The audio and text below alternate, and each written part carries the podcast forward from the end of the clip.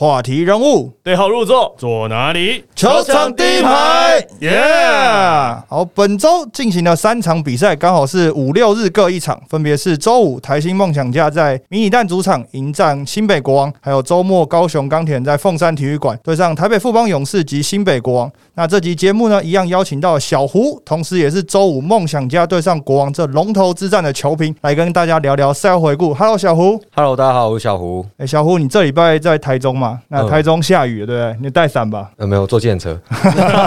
那个地方坐电车其实蛮远的哎。没有，因为刚好就跟那个主播一起搭，对，我们就约好共进退这样子，所以你们是坐计程车，然后去，你们是坐高铁？坐高铁，然后再约在高铁站。呃有很其实很远，有一。段距离耶，因为我原本以为过去十五分钟很快，但是我第一次去以后，我看那个计程车钱都要四五百，我就吓到了。对啊，所以我都就发现说，其实以开车来讲，搞不好开车还快一点。但是我怕我开下去脑袋会不够清楚，哦，这开下去就是脑袋脑容量直接归零啊！对，太累了。场外下雨，然后场上也下雨了，场上下雨啊，三分雨下起来了。梦想家这场比赛三分球四十四投十九中，百分之四十三点二的命中率，一百一十五比九十九击败新北国王。那龙头呢继续做到三月，因为二月已经没有比赛了。其实主要是因为要配合呃亚洲杯啦，亚洲杯所以集训。那因为当时是担心说可能有球员要去参加国家队比赛受征召，所以在那一周其实是没有安排赛程的。对大家这个共体时间。对，为国家队付出啊！之前不是还有说梦想家主场他投不进吗？之前 Tony 吧，是不是还是有谁做一个统计？我记得说有他们平均的得分，在主场的分数嗯很低。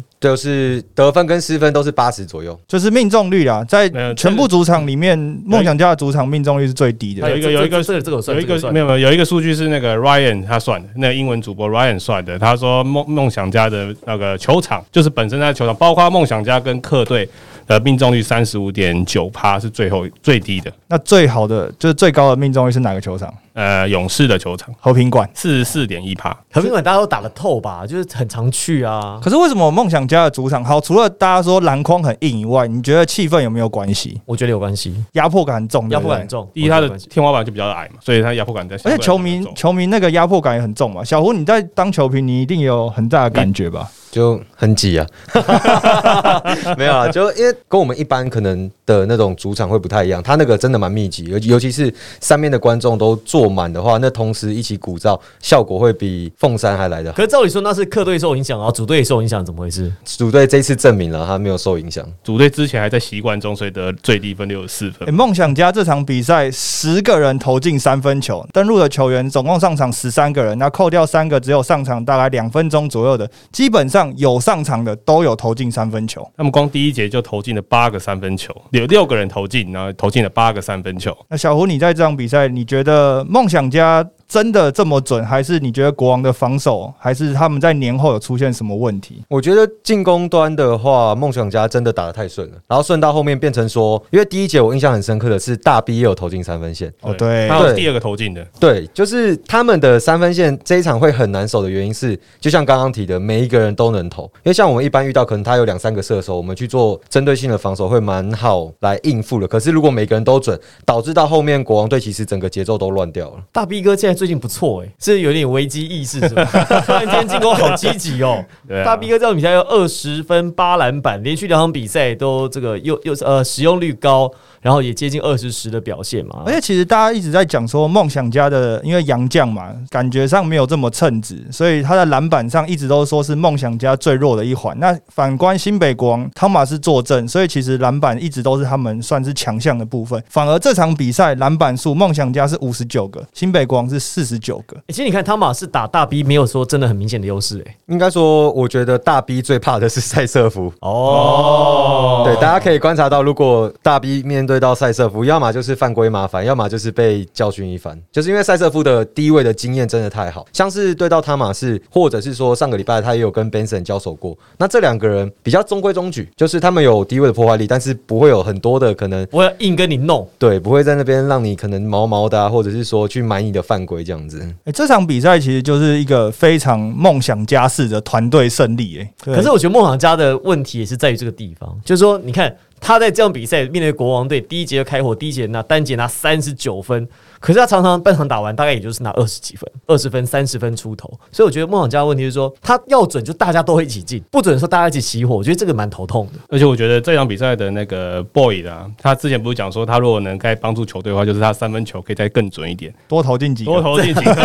他做给你做给你看呢、他做到了。然后他这一场比赛的话，投三分球投六中三，然后命中率百分之五十，总比比之前的那种投十几中一二球两一两球的比起来的话，今天是真的进步哦。，boy 的这样的 EFF 超高哎、三十八哎，哇，这突破天际线，因为他二十七分、十八篮板，然后呢三个助攻一超节，只有一个失误，而且命中率超级高。而且他他特别要注意到他的是他的篮板球，他这一场比赛抢了超多进攻篮板，他跟那个大 B 两个人加起来进攻篮板好像九个吧，所以其实在，呃梦想家在第二波进攻篮板呃进攻第二波进攻来讲的话，其实还蛮多机会的。这场比赛其实有另外一个问题哦，我不晓得小胡在现场看有没有有这样子的感觉，就是麦卡洛进攻上面他其实比较 ISO 哦，他比较喜欢自己来单打。进攻先不讲了，我觉得他防守上其实蛮常漏人，而且他防守我必须要说真的是没什么力。我说力是对抗性力量真的不太够，很多那种稍微本土球员稍微出众一点一顶，麦卡洛就飞走了、对，就是这一点其实有观察到，因为我印象中很深刻的是，像阿吉，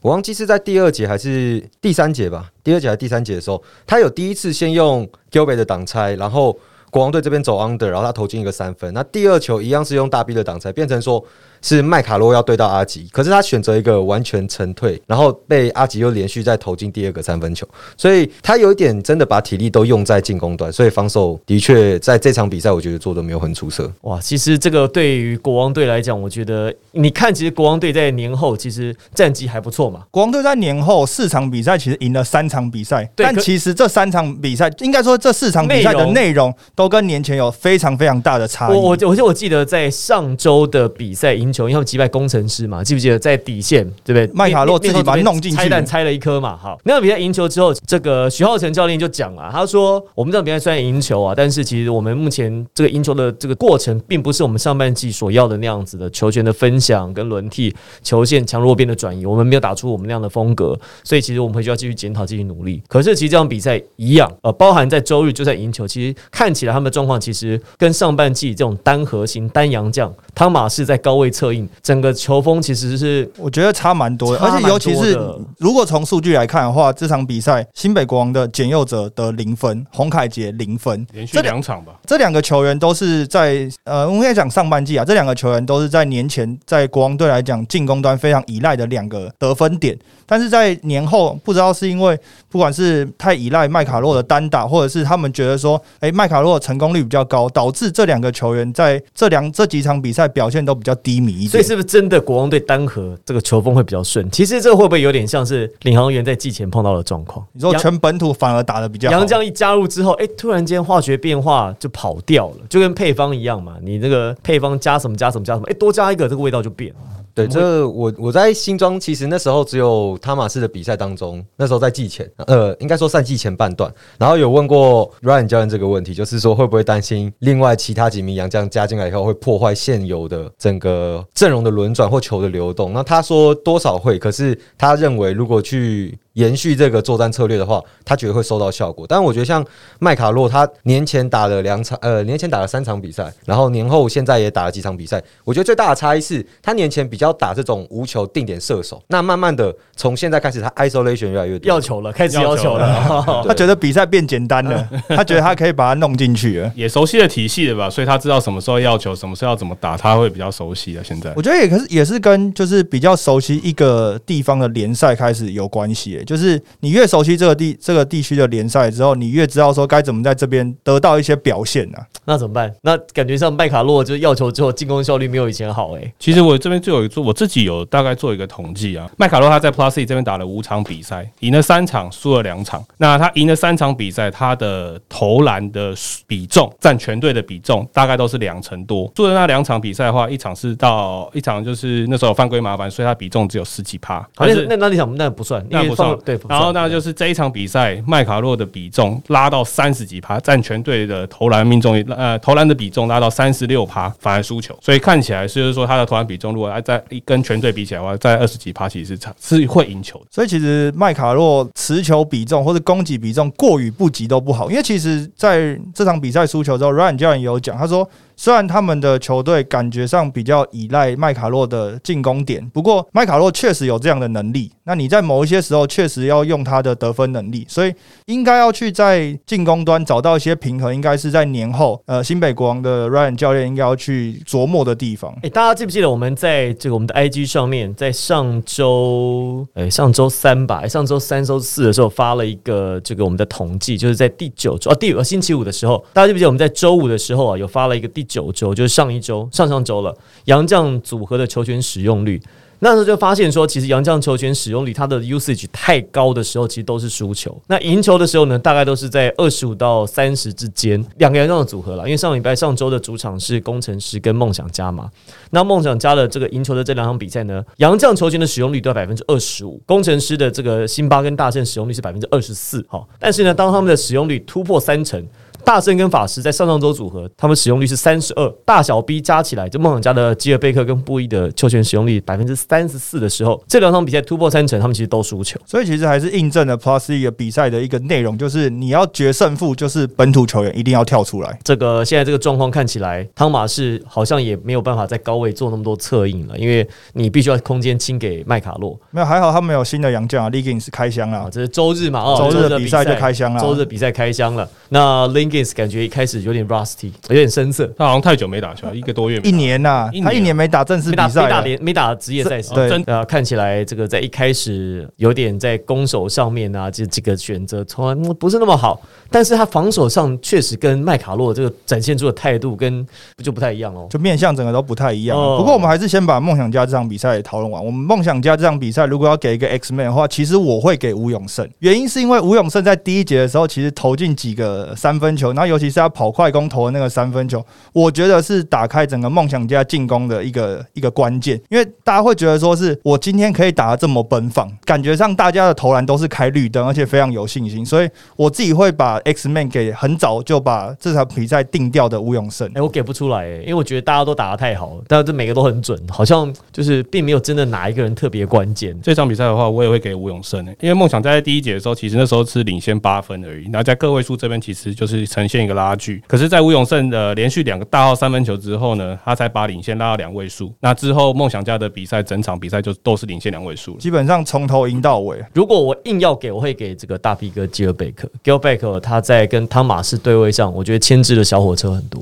那在这个点，他把它锁住，应该说对互相配掉之后。然后麦卡洛又一直想单打，所以呢，这个就现成一个无限回圈。整场比赛国王队的攻势都卡卡的。那如果是我的话，我印象比较深刻，我会想要给的是钱肯尼，因为我觉得这个比赛当中，大家应该有一个画面是比较有记忆点的，就是他跟 他跟麦卡洛的那个弄在一起，对，成功之后他自己也是激励了自己，自己也是自己激励了自己。就就是因为那场比赛开始之前，其实很特别的是，那刚好有遇到观众，他就跟我聊天，然后他就说：“哎，问我怎么看这一场比赛。”那其实国王队在前面，虽然说。双杀梦想家，可是那两场比赛里面都是只有汤马士的，而且第一场比赛梦想家的杨将是 Riddle，对，所以这两场比赛我自己会认为参考价值不高。那我那时候就跟他说，呃，今天两队再次碰头，变因会是在麦卡洛身上，因为麦卡洛要面对到可能是全 Plus 力侧翼防守最好的球队，就是包含有瓦口跟钱肯尼，那他的表现或者是说他自己的状态跟整个国王队的配合，就会是这场比赛的关键。这场比赛我觉得虽然他拿下了三十三分，可是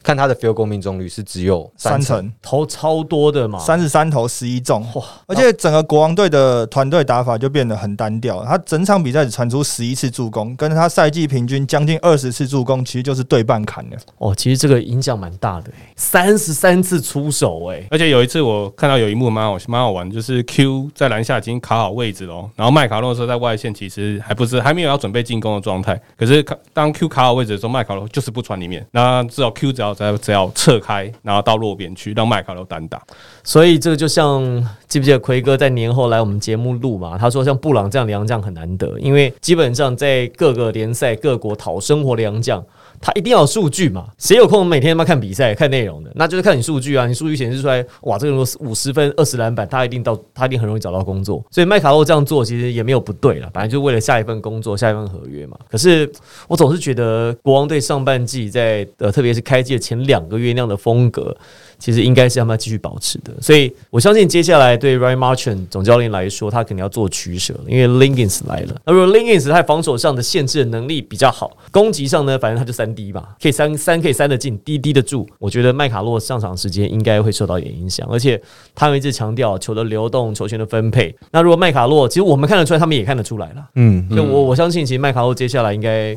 在打法上面可能会做修正呢，你们觉得呢？我觉得还是要把汤马斯拉回高位。对对对对对，这是重点。就他的低位的影响力跟破坏力，他低位真没什么威力啊，就普普通啊。顶多就是就是一个七尺洋将，对啊，只是抢篮板而已。你你记不记得奎哥不是说，他说曾文鼎在对位汤马士的时候，汤马士其实讨不到什么便宜，还被曾文鼎弄了好几球，而且上了好几课。那是因为在低位，汤马士其实，在申鑫达那场比赛，汤马士的那个存在存在感很低，因为他在低位，可是他高位的时候就能够发挥功能。但是你这样高位的时候，麦卡洛他就没有空间了，他更不可能下低位啊，不可能，不可能。所以问题是，是不是要重新释放汤马士？我觉得这个是国王队现在要选，还是国王队要学富邦勇士打一个 five out。全部站到外面去啊！那你那你汤马斯就会站到高位啊？我觉得空间感会不够，因为汤马斯之前在高位影响力比较大的原因是他配上先发，像有敏哥、凯燕跟凯杰这三个，他们都能投能切，所以变成说他不管是跟谁做到 hand off 的时候，对方的防守都没有办法去踩很策略性的可能放投或放切，因为他们的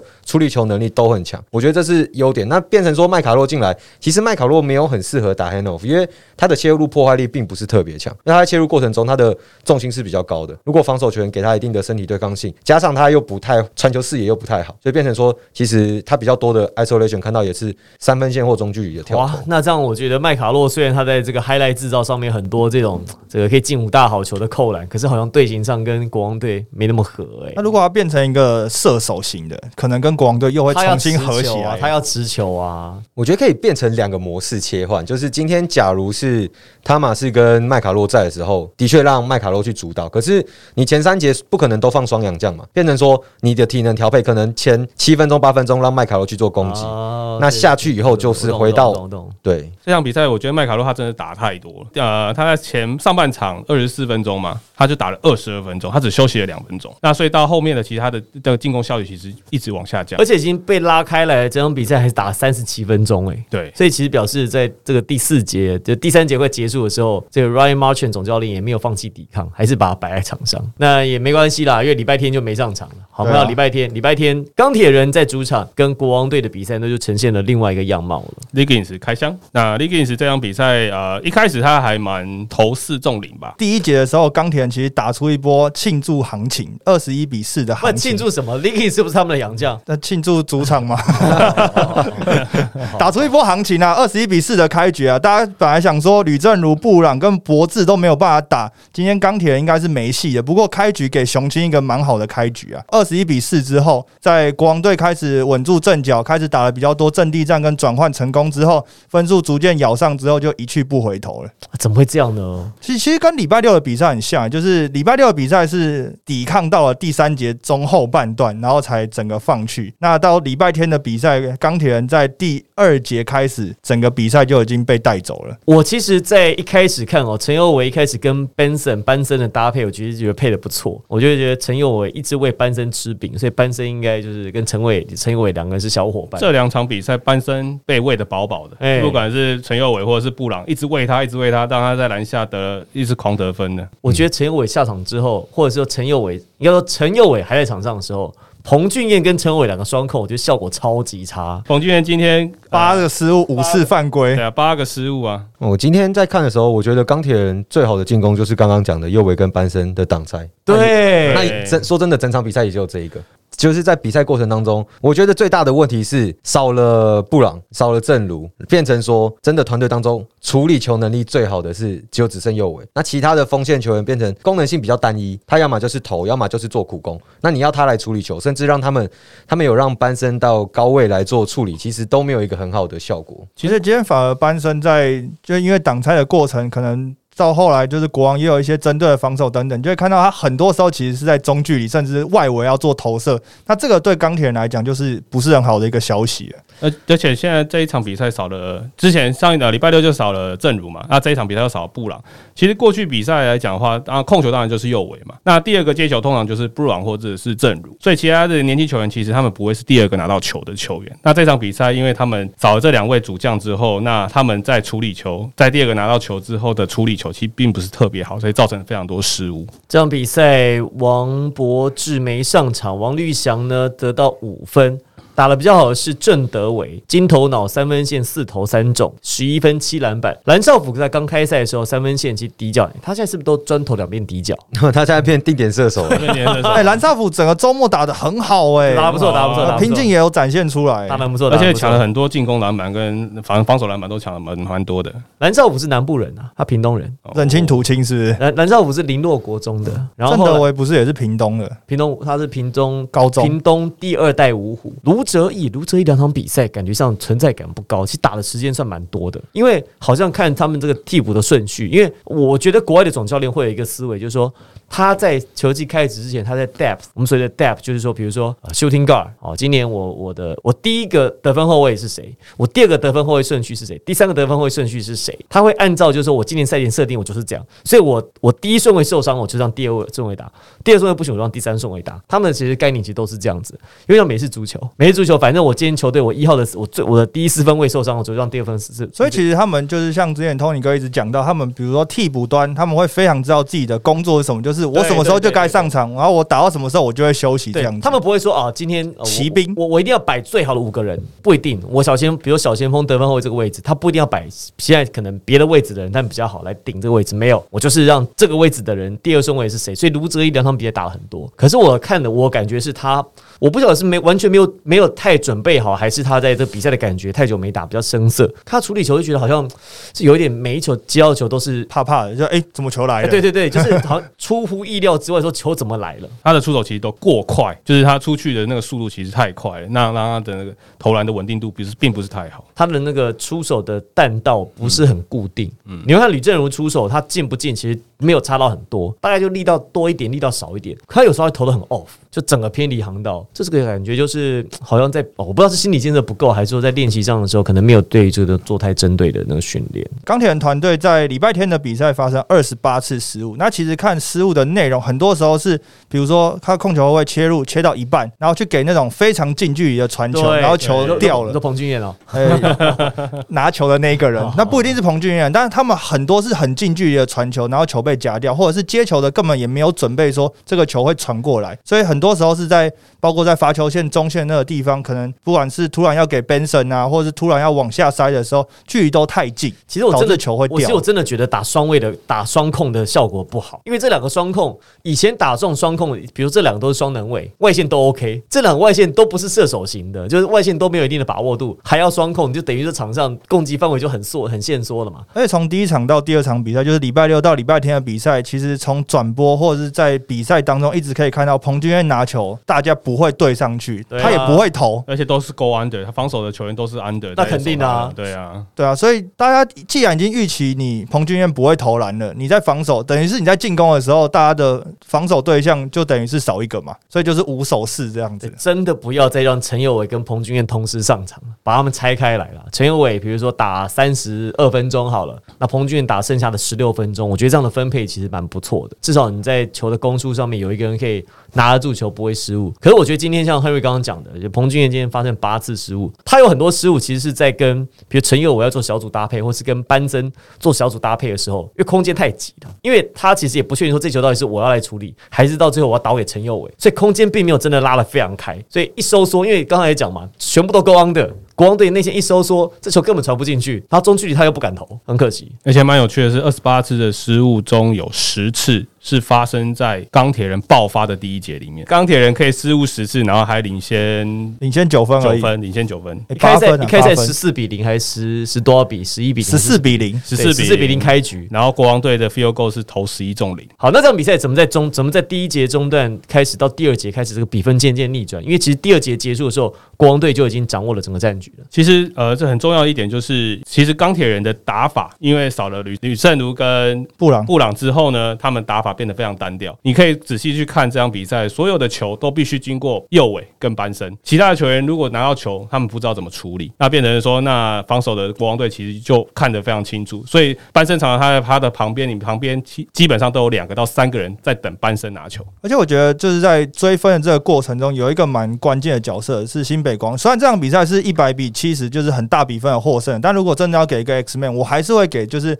在比赛非常前端就发生的一个人，就是洪志他其实，在前端的时候，包括他在场上整个控制节奏，就算被大比分落后，他在场上控制节奏，还是坚持做他们自己该做的事。外线投进了几个三分球之后，其实他们就是洪志善，就是拆解钢铁人在打 pick and roll 跟一直在喂球给班森这个这个点的，在防守上有做非常好的贡献呐。所以我觉得国王能够把分数追上，在非常前期的时候，洪志善扮演一个很关键的角色。好，Linkins 开箱得到十七分、六篮板，还有五个助攻哦，哦，助攻次数全队最多。而我觉得 Liggins 有一个我自己看球发现一个很不错的地方是，他在强弱边的转换做得非常好。他在拿球的强边的时候，他其实往往都可以发现，在弱边就是在底线的队友。刚开刚开始啊，刚开始啊，希望希望球技打着打着，他跟布朗，他跟布朗一样，都喜。欢打那个传的大脚，对啊给弱边的三分线，很好啊，就帮助在底线的队友找到找到空档。他视线也好，也愿意传呐、愿意传，愿意传是重点。这个好习惯要保持，好不好？不要上去打着打着球又不给了。好，这是其实他 Liggins 的那单打能力其实并没有特别的强了，所以他呢，他必须还是以要以呃传球为主，那这样子国王队的打那个进攻才会比较顺。OK，好，这场比赛其实没有什么悬念了。第二节结束之后呢，看起来国王队就已经掌握了整体的优势，所以最后呢是人人都上场啊，十三个人都登陆都上场。那基本上呢也是十三个人，除了杨新志没得分之外，大家是人人有奖，七呃七十比一百嘛，这个三十分的差距，这是在周日的比赛。比较可惜，好，那其实我们刚讲到周五梦想家的主场下了三分雨嘛，其实，在礼拜六的比赛，钢铁人主场上半场也下起三分雨。钢铁人其实两场比赛都是一样，他们都可以开局，很会开你会发现今年到现在目前为止，如果你只比第一节的话，这比赛不要打四节，打一节的话，钢铁人现在应该是全胜。但是他们第一节打得很好，第二节被咬住，他们都是三四节收不住。开局可以，但是收尾收不了。哎、个这场比赛礼拜六的比赛，钢铁人一百零六比八十七输给台北富邦勇士嘛。那其实钢铁人半场的三分球命中率是二十一投十二中，哎，但是下半场变十九投四中。可是你看哦，他半场的三分命中率这么高，可是上半场其实还是落后、欸，对啊五三比五四还所以。其实我觉得这个要称赞台北富邦勇士的是，你当你的对手投篮投的这么顺的时候，你还是能够坚持你自己的防守跟你自己的打法，分数没有被拉开，然后你分数咬着，只要进入下半场，对手的命中率下修，你就有比赛赢球的机会了。徐总立下了徐静的障碍，好恭喜啊好，来到我们节目的时候，他还说：“哦，我们还不晓得，你要帮我们做这个统计，这样。”然后我们很快的就把这个消息给发出去。那也恭喜徐志总教练在我们台湾的顶级联赛拿下了两百二十六场胜利，二二六胜。看起来后面的这个不论是哪一个总教练，看起来要追赶，其实还会有蛮长的一个时间，而且因为徐总的记录还在持续中，还在持续中。那后面追的比较近，我记得是邱大中嘛，邱总总教练好像也是一百五六十胜这样子。那你看哦，你不要小看这六十胜，NBA 一年打八十二场，我们 Plus 一年是打四十三十几场，四十场，好，以后可能打四十场。但问题是，你看四十场胜率就算算六成好了，六十二是一年才二十场，所以你要追赶其实还好多年。你要徐总全败，你全胜也要三年呢、对啊，而且而且而且你要待的比徐东久。对对对对。好，这场比赛呢，其实钢铁人上半场五十三比五十四，小小落后一分，但第三节尾声到第四节一波被带走，比赛就此定调又。又是一样，第三节尾声收尾的时候被拉出一波九比零还是十一比零的攻势吧，十一比0然后十一比零的攻势。那第四节开局又被打出一波七比二，所以比赛就在这个时候定掉了。这场比赛其实王绿翔打得很好诶、王绿翔这场比赛非常敢出手，得到十三分，三分线外七投三中。那另外布朗啊，像蓝少哦，蓝少辅这场比赛打得超出色，应该职业生涯代表作，十八分五篮板。少辅你是射手，欸 其实你讲到绿翔这个啊，就是虽然说钢铁人上半场投篮投的很准，但是他的比赛一直在处于五到七分的落后当中，那一直有一口气咬不上去。那年轻球队其实在这个时候会遇到一个最大最大问题是，如果你没有持续咬着，其实你比赛会更早就被拉开。那其实这时候王绿翔他拆了两个蛮重要的炸弹，那把球都拆进，那一直让比分维持在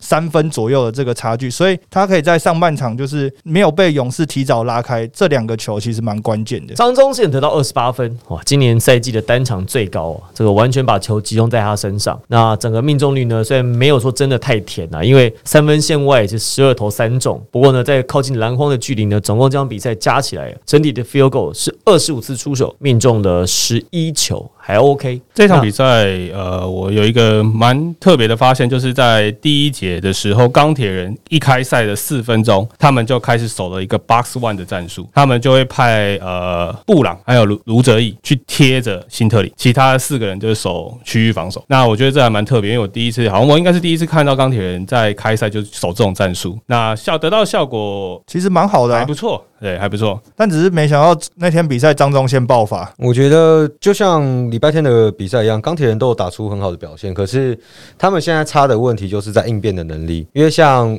面对到国王的时候，他们攻击很顺。那国王一一旦加压以后，他们就没有其他的方式来跳出来解决。那面对到像富邦也是一样，他们上半场之所以比分咬着，是因为呃他们的外线发挥的非常好，半场十二颗嘛，也是联盟的记录。可是进入到下半场一样，富邦这边外线开始对出来之后，他们就找不到其他的攻击的点，或者是说像我们前面有提到布朗这名洋将，他是一个很团队的洋将。可是如果说进攻宕机的时候，你要他跳出来一个人去拿分数，这也不是他的工作。所以我其实，在观察布朗加入钢铁人之后，我觉得当然进攻端带来很好的帮忙。但是如果说在关键时刻，像他跟 Benson 这两名洋将没有办法在第四节去可能短暂的两三分钟去把这个分数给咬下来的话，那其实打的还是会比较辛苦了。哎、所以班尼特 Bennett 没有不是。周怡翔。哦，周一周怡翔就很适合这个角色，因为其实有另外一个数据是，钢铁人目前是全联盟最不会站上罚球线的球队，就其实蛮呼应到小胡讲的，就是你没有一个球员能够冲击篮筐，甚至是站上罚球线，那有时候在那种你得分宕机的时候，其实打烂仗站上罚球线也都是分数进账的方法嘛。那目前看起来是钢铁人缺少这样的球员，那周怡翔其实就是蛮适合做这个工作的。周怡翔大概要四月，三月底四月。对，那 Anthony Bennett 班尼特啊班本奈特还是我不不晓得他现在班奈特，班奈特不知道他中文就会叫什么了。不写球衣上看怎么写就知道啊，反正快开奖了。呃，快的话好像下周吧，就是呃，就三三月啊月回来的第一周的赛事，我可能就会上场上场喽。可是我觉得放 Bennett 我会比较担心的一个点，第一个是他的状况啊，你不知道好还是不好。可是第二个是你究竟要放他跟布朗配，还是赛时变超小的、欸对，还是要放他跟 Benson 配？那如果你放他跟 Benson 配的话，少了布朗这个润滑剂，团队的发挥能不能持续的这么好？对，所以我觉得这是一个未知数，但但但如果他如果说放他跟他跟班森的话，又会变太慢，对不对？有可能有可能。因为就太慢了，因为你都是两个四五号，就会太慢可是目。前也不知道布朗的的伤势会是到底多严重了。对啊哇，，所以所以 Anthony Bennett 在台湾碰到跟 NBA 一样的状况，不三不四，又太矮，打进去太矮，在外面太慢。他的 highlight 里面呈现比较多，他是这种外线投外线投射。那是后来，那后来就是最近，对后来就是这几对越打年我越打越外面，对，就是，但是他的出手是蛮快的，那也 OK 啦。对，也 OK。变成说，如果跟吕正如配起来一个双枪，然后好像也蛮值得期待，的。因为这钢铁人就大家都不太敢出手，所以真的要有人出手了，所以也 OK。对，所以就看他来之后杨绛怎么搭配，然后包含像是怡翔来，因为怡翔其实在 CBA 这四年基本上都是打无球，所以我我其实不太担心他进入到钢铁人以后的适应，只是我相信球团把他签下来，绝对不是只希望他打无球，嗯，特别希望他跳出来。那他有没有办法回到以前像在打新队的时候那样子的进攻能力，甚至也可以打到一号位，然后跟杨将的挡拆配合，也可以做一个很好的突破点，去为正如制造机会，甚至布朗也可以打得比较轻松一点。这个补强其实补的不错。对周一强其实确实蛮适合现在钢铁人的需要。不过就像我们在比赛就这集一开始讲的哦，你看如果我们把呃陈佑伟跟彭俊彦两个人分开使用，一个先发控球，一个替补控球，周一翔如果来了之后，他如果时间跟陈佑伟分配的好的话，彭俊彦的空间会被很压缩，因为就他虽然也不需要第二个持球点啦，陈佑伟下去的时候，你球就给周一翔控就好，好吧？那在这这一周呢，我们这三场比赛啊，这个总结一下，第一个许晋的障碍，我们恭喜徐总拿下了这成为了史上台湾篮球在顶级联赛最多胜利的教练，两百二十六胜，好，这第一个。那第二个是呢，梦想家持续保有龙头的宝座，是是是，在龙头之战里面一百一十五比九十九击败新北国王，持续稳坐联盟第一的位置。然后吕正如呢，正如就差五六颗，哇，这个三分线差五颗。职业生涯就达标了，九九五，哦对，保时捷九九五帅，偷不要偷自录欸，人家还没找我们 哎。没有没有，我我只是说这这这真实哦个人个人九九五九九六超帅哈。那但是他的这个手指看起来骨头没问题了，但是他就说这个韧带啊，韧带撕裂，所以他现在手伸不太直啊，没办法没办法撕力啊。对啊，所以伤兵问题，我觉得也都是这一季大家要去面对的。包括富邦勇士前面也是遇到很多伤兵问题，那这一周看起来是钢铁也遇到伤兵问题，所以在一整个职业赛季里面，保持健康还是球员的一个蛮重要的。不过我反而觉得吕正如这样受伤也，当然不是说呃这个受伤的好，但是说受伤来对他来讲未必是坏事，因为他其实以他的年纪来讲，他打的时间其实是蛮多的，有点 overloading。就因为他现在的年纪，他一场比赛打了快四十分钟，而且其实可以让年轻球员知道说，你真的随时被扣上来的时候，你真的有没有准备好？对对对，所以其实搞不好也是给年轻球员一个一个测试，一个警讯。对对对对对，就是学长帮你把空间拉开了，哦，你以为嘛很容易啊？上去你你来你偷偷看，你偷偷看。对你你处理一下，你就知道到底有多难。对，因为正如之前在玉龙每场比赛大概打大概三十分钟不到，呃，将近三十分钟左右。哇，现在每一场比赛打三十五、就三六、三七，所以他体能的消耗其实会是蛮大的。我当然有替他担心啦，但刚好这段这段期间就可以让这这个腿休息一下，所以也可以好好养精蓄锐。好，等到周一翔回归之后，大家一起合体，对啊，那在四月冲击一下。对啊，讲到好好休息一下，因为下个礼拜在二二八连假的时候，因为配合中华队的赛程啊等等，所以是休兵的，所以再来要等到三月领航员的主场要开箱喽，桃园巨蛋。哦，终于终于，所以跟大家预告一下，接下来的比赛在三月五号、三月六号这个周末，领航员的主场桃园巨蛋，第一场比赛对上梦想家，第二场比赛会对上台北富邦勇士。那另外一地开打是新竹接口工程师的新竹主场，然后分别对上钢铁人跟新北国王。这个是三月的赛程。好，那我们接下来呢也会有这个领航员啊相关的访谈。那同时呢，我们的感谢季啊持续的进行。来，Henry 预告一下，我们接下来感谢季要送的东西。我们接下来感谢季，我们要从球场坐到电影院去，所以我们让你从球场第电影院第一排，电影院第一排会不会太近了？太近了，太近了，电影院头晕会头晕的所以我们从球场第一排到电影院挑一排，哎，蛮不错的哦。对，蛮不错。所以大家可以持续的关注我们的 IG，那感谢季我们也会持续的进行要送电影票，送电影票而且马上就就这几天大手笔哦。大手笔哦，没有在闹的哦真的不是给你送送两张三张哦，哦而且不是冷门的电影哦。热门院线片，好跟你讲，比上映还早一天去看哦。哎 试映会的票，我突然觉得好厉害哦，哇对塞，我们的对，请大家敬请期待。我们有好消息，有好东西，我们都一定会送给大家对。对对，请大那家有机会跟我们一起去看电影，一起去看电影，一起去看哦。院线片强档的，对，一起去看啊。好好，本周的节目谢谢大家参与，我是 Henry，我是欧柏林，我是 Tony，我是小胡。拜拜。拜拜。